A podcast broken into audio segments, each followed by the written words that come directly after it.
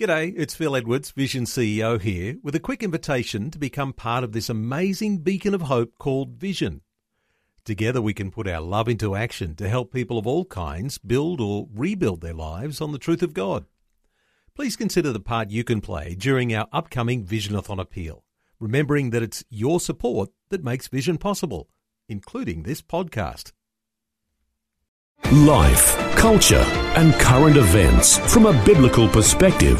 2020 on Vision. Well, it's not every day that Tuesday is the first day of the working week, but that it is today, and our opportunity to get a catch up on those breaking news headlines as they come from Israel and the Middle East. Ron Ross is back with us. Hello, Ron. Welcome back to 2020. Thank you, Neil. Hey, Ron, trusting you had a very nice Easter break. Did indeed. And I did, enjoyed watching my son-in-law Steve Grace singing at the Opera House uh, on Easter Sunday. and bringing that connection for a lot of listeners, they might not know that that is the connection, but Steve Grace, probably the most uh, prolific Christian artist that we've had in Australia and over decades now, and he is your son-in-law. Yeah, but really, we were celebrating his wife's birthday. She's my daughter Kerry. Very good. A lot of things to celebrate on your Easter weekend. Yes, indeed. Uh, Ron, did you catch the Easter message from Donald Trump on the weekend? Very inspiring, wasn't it? Yes, I did. And it was very interesting to see the reactions from church leaders uh, across America and even in Israel because he honored Passover and uh, he glorified the Lord and uh, the value of uh, having faith in Christ for America today. And I thought a carefully crafted speech that connected our Christian faith to those Hebrew roots in an amazing way. When we talk about our uh, headlines that we do each week on a Tuesday, we're often thinking along those lines and talking about the breaking news as it happens out of Israel and the Middle East. Uh, let's start with some of those headlines this morning, Ron. Uh, during violent border clashes with the Israel military, the Hamas leader has said protests mark the beginning of, in quotes, our return to all of Israel. What does all that mean? Yeah, well, that pro- probably exposes the full intent. Demonstrations along Israel's border with the Gaza Strip marked the beginning of the Palestinian return to all of Palestine. Hamas leader Ismail Haniyeh said in a speech at the scene of the violence. We are here to declare today that our people will not agree to keep the right of return only as a slogan. Haniyeh added that the so-called March of Return was also aimed at sending a message to US President Trump to the effect that the Palestinians will never give up their right to Jerusalem. Israeli officials repeatedly warned Palestinians not to approach the security fence during the protests through the social media, leaflets dropped from aeroplanes, and statements to news outlets. Khalil al Haya, a senior Hamas official, said the Palestinians were not afraid of Israel's threats to stop the demonstrators from approaching the border. The Palestinians are determined to return to their land and homeland, Hayya said, during a tour of tents set up by the protesters near the border. The Palestinians refer to the tents as the tents of return. Our people will not be intimidated by the Israeli threats, he said. We've waited for too long to return to the lands from which our grandparents were expelled 70 years ago. And that pretty well sums up the idea of having a peaceful protest. And the US has blocked UN Security Council attacks on the Israeli Defense Forces response to those violent Gaza riots. Yeah, the UN Security Council again uh, looks ridiculous. The United States blocked a draft by the Security Council, a statement expressing grave concern at the situation on the border following the Land Day protest march in which some 30,000 protesters violently rioted at the Israel Gaza border. Israeli forces killed as many as 17 armed protesters during the riots. According to reports, the draft council statement presented by Kuwait called for an independent, transparent investigation of the violence and called upon all sides to exercise restraint and prevent a further ex- uh, escalation. The draft also referred to the Palestinian right to peaceful protest and expressed sorrow at the loss of innocent Palestinian lives. UN Secretary General Antonio Guterres uh, on the weekend said for those concerned to refrain from any act that could lead to further casualties.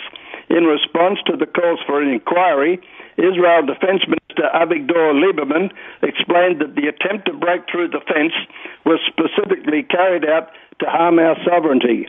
Any state whose borders people tried to crash would act in even more severe way than we did, and therefore the procession of hypocrites calling for a committee of inquiry must understand there will be no such thing. Uh, very defiant and uh, uh, feeling very confident with the US support. Well, as we look at some of these headlines, Ron, another one where the Palestinian Authority admits it is a terrorist organisation. How does that one unfold? How amazing. The Palestinian Authority's new budget for 2018 openly states for the first time that the authority is directly paying salaries to what they call imprisoned terrorists. This new information comes from the research of the Palestinian Media Watch They've translated and analysed the just released budget for 2018. What they found would be front page news anywhere around the world if the news media tr- uh, treated the Palestinian Authority the same way it treats others. The budget allocates funds for two categories of terrorists. One is for families of the martyrs and wounded, that is, families of suicide bombers and others who are killed or wounded while trying to massacre Jews. They'll receive $197 million this year. The other category is imprisoned terrorists. The authority will be giving 158 million uh, to the Commission of Prisoners to pay salaries to terrorists who are serving jail sentences. That's a total of $355 million in terrorist funds to be spent on individual terrorists this year.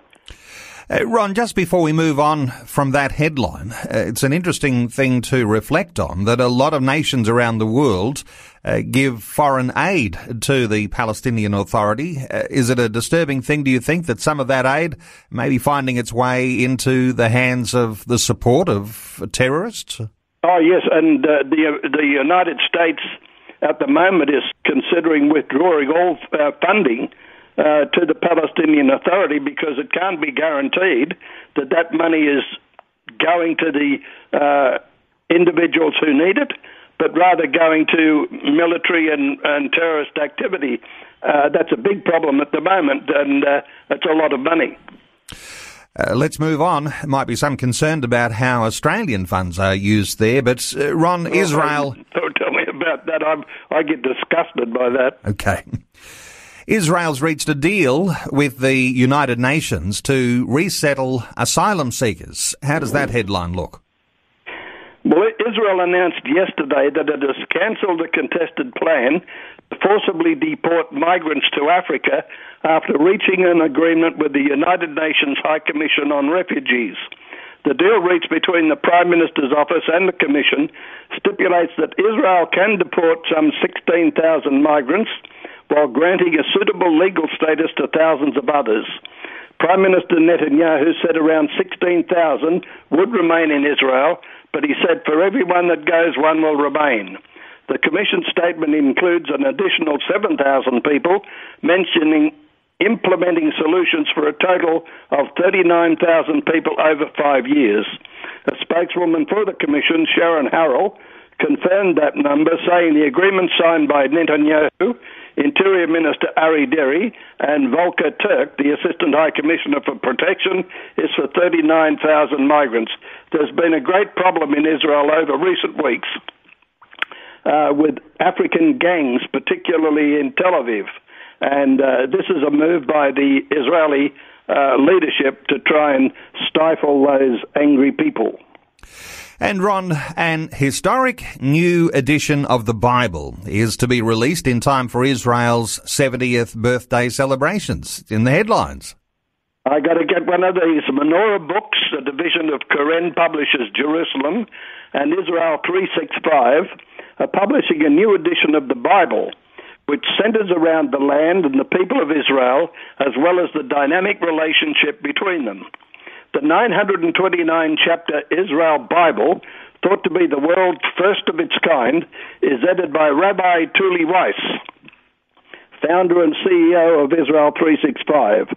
The book, which will be available in Israel in time for Israel Independence Day, highlights the verses in the Bible that relate to Israel and attempts to focus on the land of Israel through traditional and contemporary uh, commentaries, maps, charts, and illustrations.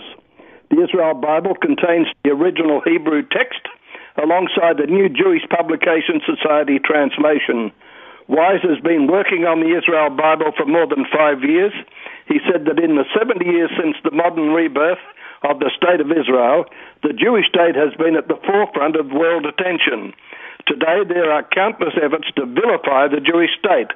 There is also an ever expanding movement of biblical Zionists who stand alongside Israel as an expression of their commitment to God's eternal word, he said.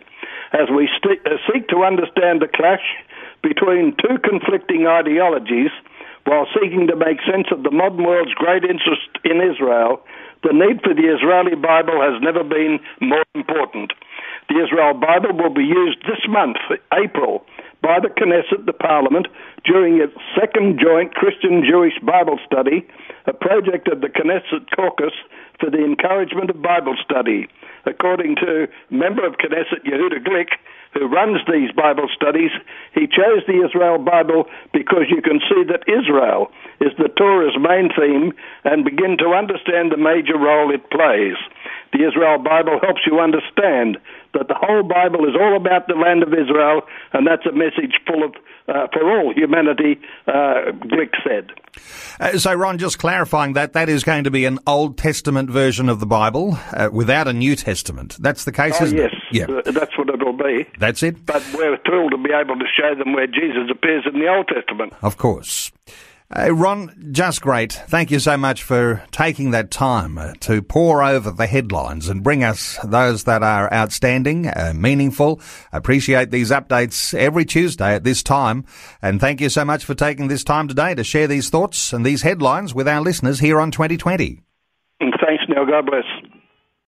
Before you go, thanks for listening. There's lots more great audio on demand, or you can listen to us live at visionradio.org.au. And remember, Vision is listener supported. Your donation, large or small, will help us continue connecting faith to life for hundreds of thousands of people across Australia and around the world. Learn more or donate today at visionradio.org.au.